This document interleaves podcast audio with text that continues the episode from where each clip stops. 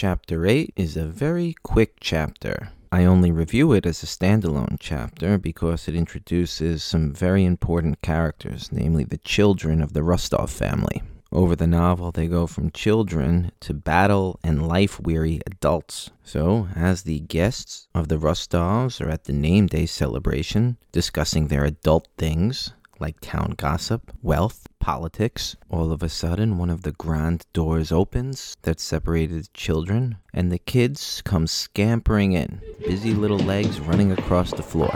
And they are led by Natasha Rostov, 13 years old and full of energy, the de facto leader of the youth contingent. Natasha was even holding a doll that was quite beaten up. It's one that she had for about five years. She's followed by Boris, and this is the Boris who is granted favor by the Emperor to a position in the Guards. He grew up in the Rostov family, though he is not a sibling. Also following suit was Sonia. She is described as 15 and a niece of Ilya Rostov. Ilya is the affable count who's hosting the affair. Then there is Nikolai, who's described as an undergraduate, meaning he's taking some type of schooling appropriate for that age in aristocratic society the idea of reform and progressivism was impacting Russian society around this time, as in 1802, Tsar Alexander did appoint a minister of public education to reform the educational system. The minister divided the country into six educational districts, and a network of schools was established elementary, intermediate, secondary, as well as university.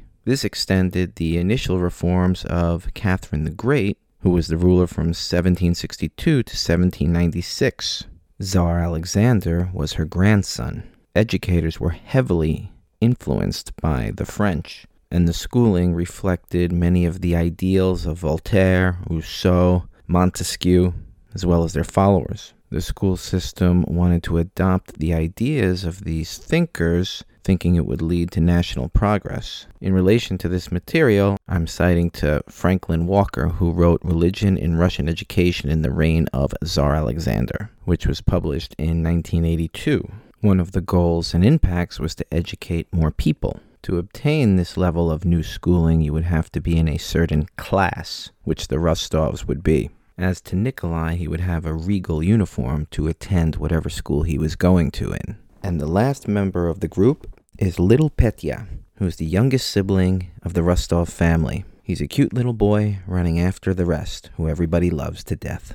Natasha ran right up to her father, who was so excited to see her, he gave her the biggest hug. He said, Ah, there she is, my little pet, whose name day it is. His wife made some comments that he spoils her and the children should be with the children. Natasha paid little attention to those remarks and ran right over to her mother laughing, playing around, ignoring the seriousness of the adults. She tells her mother that she found her old doll, nicknamed Mimi, laughing and laughing to the point the other visitors might have been annoyed at the kids. Her mother told her to run along and take that horrid object with her. The other kids were still full of excitement and glee, but they maintained their composure because they knew they were in front of all the big people. The back of the house, where they were before, was where all the fun was happening. Among the adults, it's the mindless chit chat you would expect. We then get a pretty important description of Nikolai and Boris. We find out that they're exactly the same age, but they look quite different. The exact age isn't given. Boris was tall, fair, calm,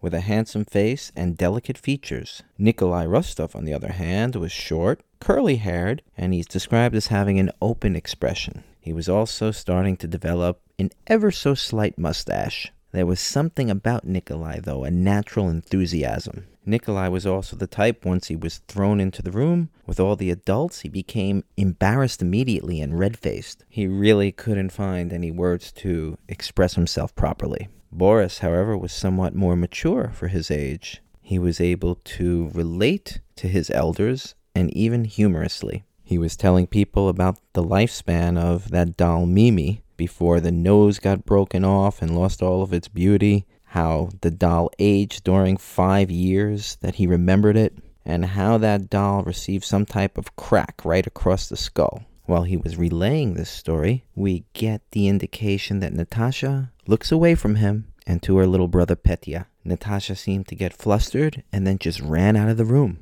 while Boris remained composed. Boris spoke to his mother, the Princess Drubetskaya, the elderly woman who lives with the Rostov family, and he says he's going to get the footman to order his mother a carriage. He then leaves the room, but going after Natasha. There's some type of relationship between them, we can tell. After them followed the little plump boy, Petya. Through this introductory text, we can also see that there's a relationship with Sonia and Boris to the Rostov family that's very important. They're part of the family, but they're definitely not in the inner circle. In looking at the relevance of the doll, Mimi, to the story, it shows that these are children who, on some level, still play with a doll or remember the stories about a doll, but they're definitely going to be moving on from that very soon through their adolescence. They will be forced to put childish things away. In this chapter, we also have highlighted the peace of War and Peace. A great life, a big household, merry children, extended family living there, a name day celebration for mother and daughter, both named Natasha. The type of stability they would be absolutely shocked to have upended at some point.